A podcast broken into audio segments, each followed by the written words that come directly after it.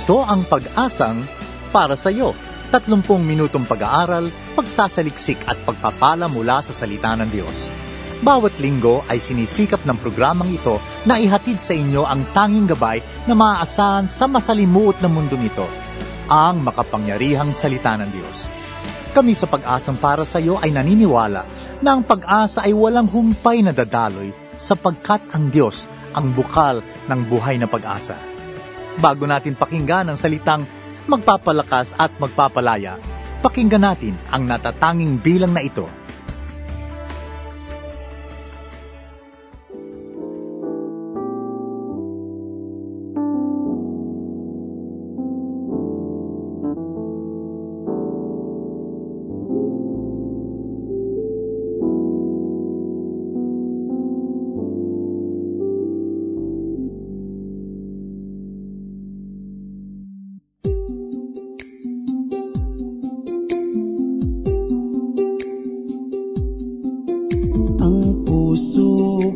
Panatag sa buhos ng ulan. Hindi nababagabag dahil ika'y nandiyan. Sa init ng pag-ibig mo ako'y mananahan. Hanggang matapos ang ulan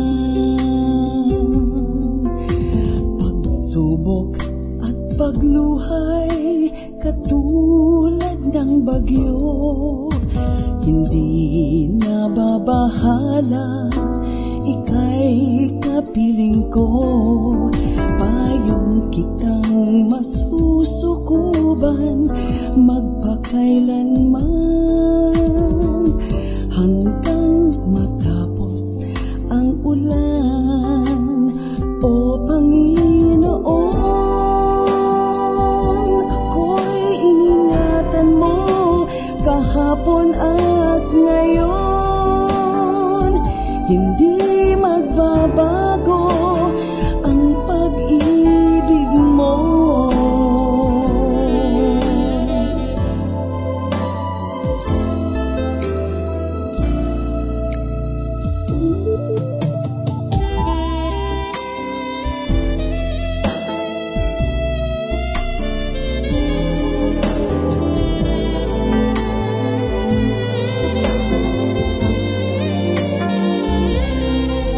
Payong kitang masusukuban magpakailanman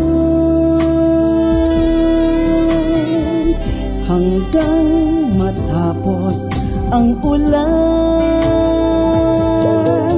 Ang puso ko'y panatag sa buhos ng ulan. Hindi nababagabag Jesus, ika'y nandiyan Sa init ng pag-ibig mo Ako'y mananahan.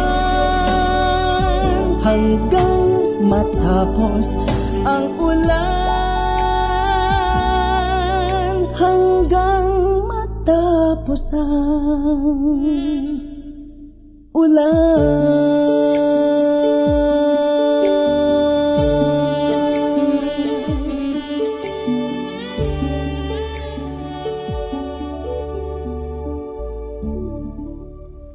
Ulan mula kay Maru Cepeda Vier mula sa kanyang album na Nagmamahal. Isang magandang magandang araw sa inyo mga suki at giliw nating uh, tagapakinig ng ating programang Pag-asang para sa iyo. Ako muli si Rodel Lacson at ako makakasama ninyo sa loob ng 30 minutes o kalahating oras na pag-aaral at pagsasaliksik ng salita ng Diyos. And of course, ang ating programang Pag-asang para sa iyo is a weekly radio broadcast of the Philippines General Council of the Assemblies of God and produced in partnership with Asia Pacific Media Ministries.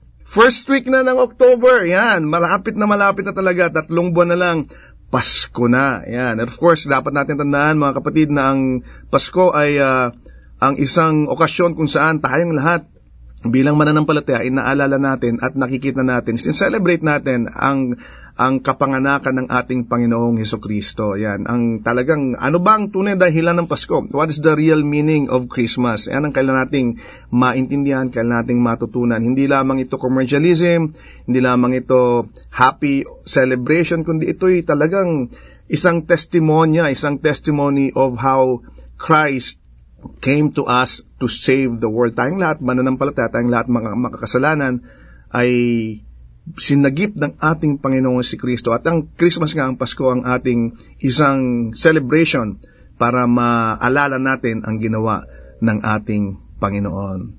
Yan, belated happy birthday naman tayo ngayon mula kay uh, uh, mga nag-celebrate ng birthday this week, no? Si Cristel Espiritu, Ronelyn Dakiwag, Mary Ann Mendoza, si Jen Bersuto, at si Evelyn Francisco. And of course, mga nag-birthday this week, o magbe-birthday this week, si Zel Tutanes Elizabeth Erese from Cavite, and Mary Ann de Jesus. At binabati rin natin mga listeners natin na nag-join, nag-like, at nag-message sa ating uh, Facebook page or Facebook group, si Marichu Angko, Paula Badua, si Edgar Araza, si Venus Ramos, si Richard Zamora, si Kyler Lumagi, si June V.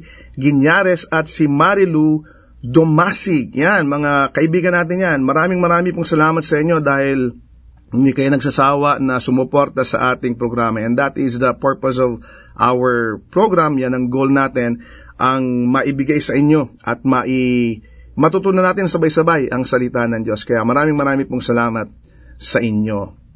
Ngayong linggo to na ako, excited na excited ako. Bakit? Dahil meron po tayong uh, special guest. No, last last month meron tayong naging special guest si Pastor Patrick Tanya na ang next gen pastor ng ICS. Ngayon naman, isa na namang special guest ang ating kakausapin at uh, makakasama natin para mag-share sa atin ng salita ng Diyos. Matagal ko na itong kakilala, matagal ko ng kaibigan to. Of, kaya lang, for a while, nawala sila dito sa Pilipinas.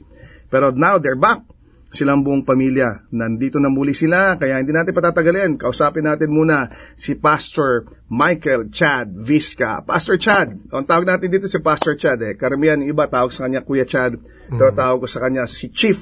Yan, si Sir Chief. Chief Chad. Yan, magandang magandang umaga sa iyo. Welcome. Magandang umaga, Kuya Rodel. Yan, oh, si Pastor Chad po ang uh, ngayon ang currently the lead pastor ng ICS mm. o International charismatic service o in Christ our strength. May, may mga ano na yan eh. May mga oh, dami ng mga marami ng mga ano ICS iba-iba na ang mga sinasabi natin yan. Pero of course, nananatili itong uh, international charismatic service. Uh, for a while si Pastor Chad at maging si Sister Dance at kanilang mga anak si si Ava at saka si si Nav no. Mm-hmm. Sila uh, for a while nagpunta sa Bangkok, Thailand. They became the head pastors of uh, ICA. Uh, executive pastor. Executive pastor. Yeah, yeah, ng ICA sa Bangkok, Thailand. And now they're back. Just recently, itong July ay bumalik sila para muling pangunahan ang ICS. Pastor Chad, kwentuhan mo kami, ano ba yung mga uh, nangyari before the transition? Ano bang ginawa mo sa Bangkok? And now, currently, ano ba ang ginagawa natin sa ICS? Mm, so, muli, magandang umaga po sa lahat ng tagapakinig and uh, thank you for uh, inviting me dito, Kuya Rodel. So, 11 years ago, um, in-invite po kami ng uh, church dun sa Bangkok City International Christian Assembly to join them um, as part of their staff. At uh, yun nga, when we left, uh, ang commitment namin mga 3 years lang. Mm-hmm. Pero yun naman talaga eh, di ba? Pag si Lord tumawag, minsan nag-rearrange yung mga right. seasons and time. So we ended up staying for mm. 11 and a half years. Oh, okay. Doon sa Bangkok. At uh, just about a year ago, uh, muli, we, we felt the stirring of the Lord na oy, merong pending change na mm. magaganap pero hindi pa namin alam kung ano. We were happy with the church. The church was happy with us and uh, we weren't planning on leaving. Pero yun nga, um, yung, yung home church namin dito, ICS, uh, gave us an invitation. Okay. Uh, and said, hey, would we consider uh, leading the church? Mm-hmm. in the next season. So talagang yun, um, we, we prayed hard, we talked about it as a family, yeah. at uh, minsan uh, it, it doesn't make sense kung kung pag uwi dito, mm-hmm. uh, a lot of our family, mga friends namin, pati mga church mates, no, sabi nila parang, bakit bakit babalik? Ba't babalik? Uh, Pero, you know, uh, we really found peace. And there's a lot of confirmation in different ways na naganap all that time. And so we said yes. At yun nga, mga just over about two and a half months ago, we came back in uh, July. July. Kung di po rin natatanong, si Pastor Chad po ay ah, kung saan-saan to nanggaling, kung saan lumaki to, hindi lang to, ah, he was, he's a third culture kid, tama ba, Pastor? Tama po, Oo, yes. third culture kid. Ang kanyang mga magulang, si Pastor Abe at saka si Tita Lita Vizca, were missionaries to Papua New Guinea. Ah, and they lived there for a while at doon lumaki si Pastor Chad, doon siya nag-aral at bumalik sila dito sa Pilipinas and then ah, Pastor Chad became the youth pastor of ICS. In fact, ah, pastor siya nung mga anak ko nung araw eh, nung bata pa yung anak ko. Siya yung youth pastor nila and then they uh, they got called nga to Bangkok and now they uh, they they're back dito sa Pilipinas. Mahirap ba yung pastor? Yung ah, parang Pilipinas, PNG, Pilipinas, Bangkok, and then Pilipinas. Uh, kumbaga, sa tingin nung marami, kahit ako sa tingin ko, oy, ginagamit na ng uso ng Panginoon sila Pastor Chan, Sister Ren sa Thailand. I think uh, they're gonna retire there. They're gonna be there for good. Yun ang tingin ng marami, of course. Right, And then, biglang-bigla, Pilipinas uli. Yes, yes.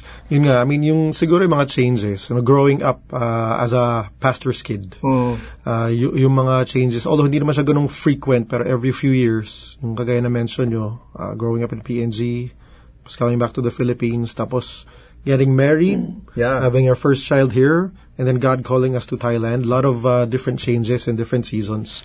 Actually, yun ang, I, I think, na, na, na embed na sa akin yun eh, na, you know, the most important thing is to follow the Lord, to obey the Lord sa direction niya sa atin.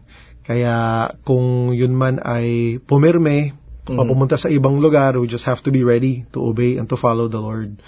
Um, yung 11 years namin sa Thailand is the longest actually I've lived anywhere. Okay. Uh, yeah, you know, Sa PNG, gano'ng katagal doon, So Pastor? sa PNG, seven and a half Seven years din lang years, eh. oo. Those were uh, key key times rin sa life ko kasi elementary all the way to high school yun. Mhm. So pagbalik sa Pinas, ah, papasok na ako ng ah, college nun.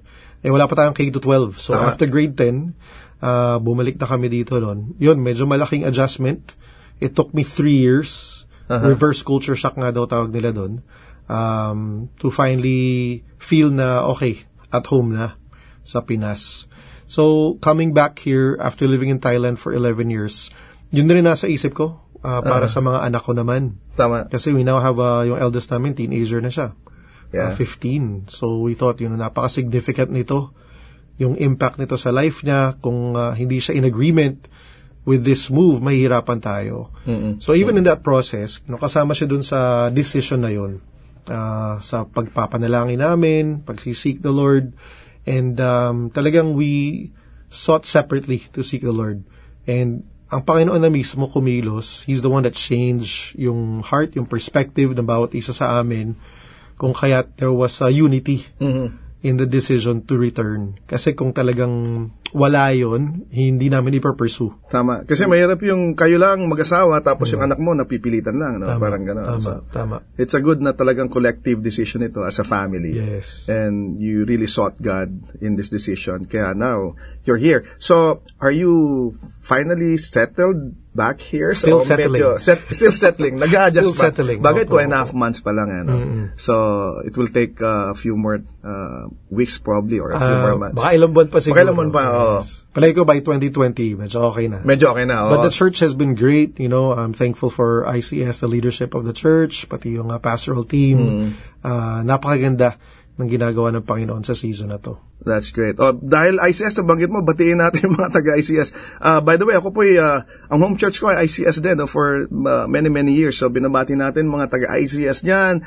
Sila, of course, yung pastor staff, sila Pat, Pastor Patrick Tan, Pastor Sam, Yes, Pastor Pastor Bell, uh, Jabez, Pastor Jabez, Sarah. Pastor Sarah, Pastor Topher, at yung mga leaders natin yan, sila Brother Ardy, sis, uh, Brother Egay, Gomez, Sister Nila, Yan, uh, mga padlas, ang dami yan. Nako, sang katutak yan. Baka pag binanggit natin, may malimutan tayo, magtampo pa. No? Tama. So, lahat ng taga-ICS, binabati natin kayong lahat ng isang magandang magandang araw. And we're here with our uh, senior pastor, lead pastor ng ICS. We are so excited to learn uh, with him ngayong linggong ito. Ano ba ang mensahe ng ating Panginoon sa atin? So, hindi natin patagalin. Let's all welcome back Pastor Chad Visca. Isa pong magandang araw muli sa bawat uh, isa sa ating mga tagapakinig. So some thoughts today about uh, Christian unity. Nais ko pong magbahagi about incredible unity. May mga values tayo na pinapamuhay sa mundo na napaka-importante. You know, in the world, uh, there is uniformity and there is unity. Uh, pero bilang mga Kristiyano po, the Lord desires for us to have incredible unity. Dahil napaka-importanting bagay ito as a testimony, as a witness to the world. Jesus has uh, the longest prayer recorded in Scripture na maaring hindi natin lahat alam. In the Lord's Prayer, memorize na po natin yan. But in Scriptures, there is one that is recorded that is even longer. At ito po ay natatagpuan sa John chapter 17. And here, the topic here Jesus talks about uh, is unity. At magtataka tayo, bakit ba? Gaano kahalaga ba ang uh, pagiging united? As Christians. So we're going to talk a little bit about this today.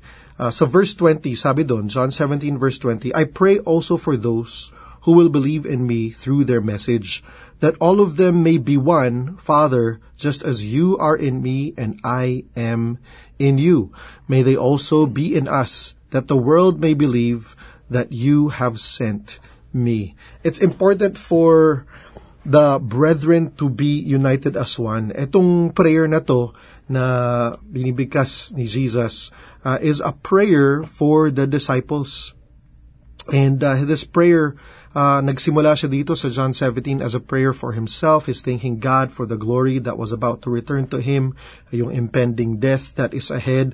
But then he shifts his prayer and he begins praying uh, prophetically for those that are yet to come. Tayo po tayo, mananampalataya. Bawat isa sa atin who have put our faith and trust in the Lord are those that Jesus is praying for. Can you believe that? Na kahit wala pa tayo dito, uh, nasa isip na tayo ng Panginoon Jesus. And the one thing that Jesus was praying for is the unity that we need to have as a body. At ano yung reason? Sinabi niya po yun doon sa kanyang binigkas. Uh, so that the world will know that uh, we are in Him. Dahil yung unity po is a witness, is a testimony to a watching world uh, there are so many things happening right now in the world that causes disunity. At uh, as Christians, as disciples of the Lord, it's important na itong isang mga bagay na ito ay ay patuloy po nating maipakita sa ating pagsasama-sama. And unity is not uniformity. Napakadaling maging uniform. We can come together, wear the same clothes, look the same way. Lahat mga bagay na ito po ay uh, natututunan natin kahit bata pa lang tayo.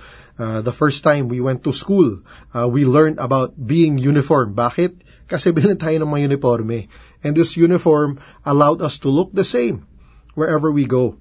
But in the church and when we become followers of Jesus, mapapansin po natin na there are different attitudes, different characteristics, at uh, iba't ibang klaseng mga tao in fact, all around the world, there are followers, believers who are called disciples of Jesus. At iba-iba po tayo ng uh, languages, iba-ibang itsura, uh, iba-ibang uh, characteristics and attitudes. And all of us are being enjoined by the Lord to be united in Him. Sabi nga ni Christ eh, I in them and you in me, so that they may be brought to complete unity. Then the world, verse 23, then the world will know that you sent me and have loved them even as you have loved me. Our unity with one another is a testimony that we belong to the Lord. Bakit po?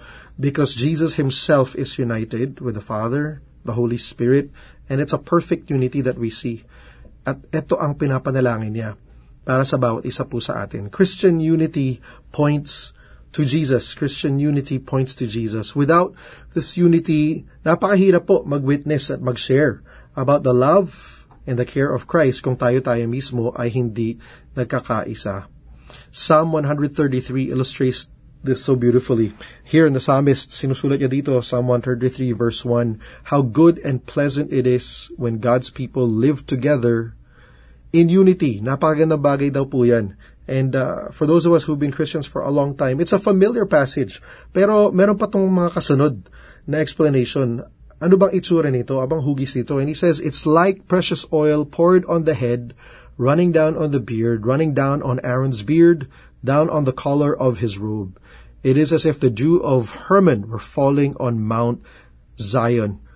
For there, the Lord bestows His blessing, even life forevermore. Yung image na nakikita natin dito about Christian unity, sabi nga sa Old Testament, pag uh, yung priest ay ia-anoint, meron silang ginagamit na langis. At itong langis na po ay hindi lang pinapahid sa noo, binubuhos po ito. So from the top of their heads, it saturates all of their head, yung clothes nila hanggang sa mga laylayan nila. And uh, wala kang makikitang uh, discontinuity sa pagbuhos itong oil na to. And this symbolizes unity. And here the psalmist is saying, napakaganda daw pag uh, united po uh, ang body of Christ. When there is no disunity among us, That is the image. It's like the Jew on Mount Hermon. Uh, para doon po sa atin na mahilig umakit sa bundok. Yan, papasok na ang December, lalamig na uh, sa summer capital natin sa Baguio. If you go up there, sometimes early morning, late afternoon, uh, if you look out to the mountains, minsan po yung fog, napakakapal niyan. It's so thick that it eventually hides the mountain. Wala kang makikitang difference. When you look out, ang makita mo lang clouds And here, the psalmist is saying, uh, alam nyo, yung, yung Christian unity, the beauty of Christian unity is, is like that. It's like the Jew on Mount Hermon. Napupuno siya, wala ka nakakitang difference, it's all one. And when this happens, it reflects the blessing and the life of the Lord that is manifesting in us. Christian unity forged by love points to Jesus. Love needs to be the basis sa ating po pagsasama-sama. Yes, we can be united because of what we believe, because of our preferences sa music, or sa lugar na ating uh, pinagtitirahan. But ultimately, as followers of the Lord, when we go anywhere around the world, we can find members in the family of Christ and be united with them. And the motive should be love. Because of love, we're able to come together. We're able to uh, look over one another's difference. I remember um, sa pag-uusap po namin ni Pastor Del kanina about uh, our transition, uh, one of the prayers that we had as a family was the importance of being united. Yung pong transition ay hindi madali. Uh, sa individual, lalong-lalo na sa mga pamilya, especially if you have children. And so one of the things that my wife and I decided, no, napaka-importante na maging united tayo sa decision na ito. And so we spoke to our teenage son, told him about the transition that was going to happen from Bangkok moving back to Manila. And initially po, uh, hindi po kami lahat ay nagkakaisa. And so we said, hey, why don't we all pray together separately individually and seek the Lord for His direction. And we did that. And did about a month and a half. Uh, the Lord spoke to each one of us. At uh, nagbago po yung puso, binago ni Lord yung pananaw. At uh, nagkaisa po kami that uh, we, we came into an agreement that yes, this is God's direction for us. You know, as a pastor of a church, uh, one of my prayers has always been, Lord, preserve the unity of the body of Christ. At dahil pong merong maiiwan na congregation sa Bangkok, even though meron ng pastor doon, napaka-importante na makita nila at malaman nila natin this is God's direction for us. So one of the key things that we prayed for was, Lord, if this is really your will, aside from our family being united, uh, magkaroon din ng unity. Yung church sa Bangkok, magkaroon ng unity, yung church sa Manila. At uh, within the process of one year, nakita po namin kung paano kumilos ang Panginoon, uh, uniting and confirming through dreams, through prophecies, uh, our members and our friends in Bangkok this direction uh, sa aming pong uh, pag-share sa kanila, sa mga ministry teams, sa mga leaders. Isa-isa po, uh, some of them shared to us about a dream that God revealed to them about this transition. At ganoon din po, uh, dito sa church naman sa Manila, it was the same thing. God moved in remarkable ways sa ating leaders, sa mga pastors, that they were able to come to a decision that was united, that was one in the transition um, leading to their invitation to us. Hindi po madali ang mga churches that are going through transitions. But if we desire to honor the Lord as we come together in love, as we seek the unity of the body of Christ through prayer, through conversation, by sitting down with one another, the Lord Himself will reveal to us His direction. Ang desire lang po natin talaga ay maita sa Kanya. And I believe when we seek to honor the Lord through all these things, He will always guide us. Sige po, for those of us that are in this season of transition, the Lord knows exactly what you are going through. And as we pray together today, I am confident that He will lead you in this direction. Manalangin po tayong sama-sama. Panginoon, nagpapasalamat kami because in every season of life, you are always with us. At kahit sa mga oras na ito, O Diyos, baring ilan sa amin are needing clarity in direction sa aming relationships, sa aming mga tahanan, those of us that are seeking direction, Lord God, for future decisions, at baaling sa mga simbahan po namin, O Diyos. Lord God, more than anything else, our desire is that you would be glorified always in our decisions. And we've learned today, Lord God, that unity is one indicator of that witness. So muli, O Diyos, reveal your purposes to us, whether it's through dreams or through the advice of other mature Christian believers around us, or directly from your word. Let us know your direction, that we may bring glory to your name. This is our prayer through Christ. Amen. Amen. Amen. Uh, maraming salamat, Pastor Chad. Thank you so much for allowing us, giving us ito opportunity na makasama namin ngayong linggo ito at uh, marinig namin ang mensahe ng Diyos para sa ating lahat. Meron pa po tayong part 2 niyan next week. Kung kayo po ay medyo nabitin, kung kayo po ay medyo, sabi nyo, nako, napakaganda. Sana, mas mahaba pa. Huwag po kayo mag-alala. Meron pa po tayo next week. So once again, kayo po ay muli nakikinig sa ating programang Pag-asang para sa iyo. At ito po ay uh, pagpapatuloy natin next week. At ang ating pong guest speaker, once again, Next week ay si Pastor Chad Vizca. Maraming salamat sa iyong pakikinig sa ating programang Pag-asang para sa iyo. Kung ikaw kaibigan, kapatid na pagpala sa ating programa, nais ka naming makilala pa, we encourage you to like our Facebook page, Pag-asang para sa iyo, or go to fb.com slash ppsy radio. Kung ikaw naman may katanungan, suggestion, or ikaw ay nangangailangan ng panalangin or counseling, message us sa ating Pag-asang para sa iyo Facebook page or sa email address na ppsyradio at gmail.com. Muli ang aming email ay ppsyradio at gmail.com. You can also text us sa cell number na 0947-886-4049. Again, that is 0947-886-4049. To listen to our previous broadcast, you can access Pag-asang para sa iyo radio through our AP Media app or go to www.apmedia.org slash ppsy. We are also available sa podcast. Subscribe to Pag-asang para sa iyo through iTunes or through your favorite podcast application. Hanggang sa muli, ako si Rodel Lacson na nagsasabing, God is the giver of hope at may pag-asang para sa iyo. Kami umaasa na kayo'y naliwanagan at natulungan ng mensahe sa araw na ito. Ang pag-asang para sa iyo ay palatuntunang nakalaan upang magbigay ng mga praktikal na kasagutan sa inyong mga suliranin sa buhay. Ang pag-asang para sa iyo ay isang paglilingkod na gawain ng Philippines General Council of the Assemblies of God. Kung kayo naghahanap ng gawaing pagsamba na malapit sa inyong lugar, ay inaanyayahan namin kayong dumalaw at dumalo sa aningmang Assemblies of God na sambahang malapit sa inyo. Hanggang sa muli, nagpapasalamat po kami sa inyong masayang pakikinig at lagi niyong tandaan, ang salita ng Diyos ay may pag-asang para sa iyo.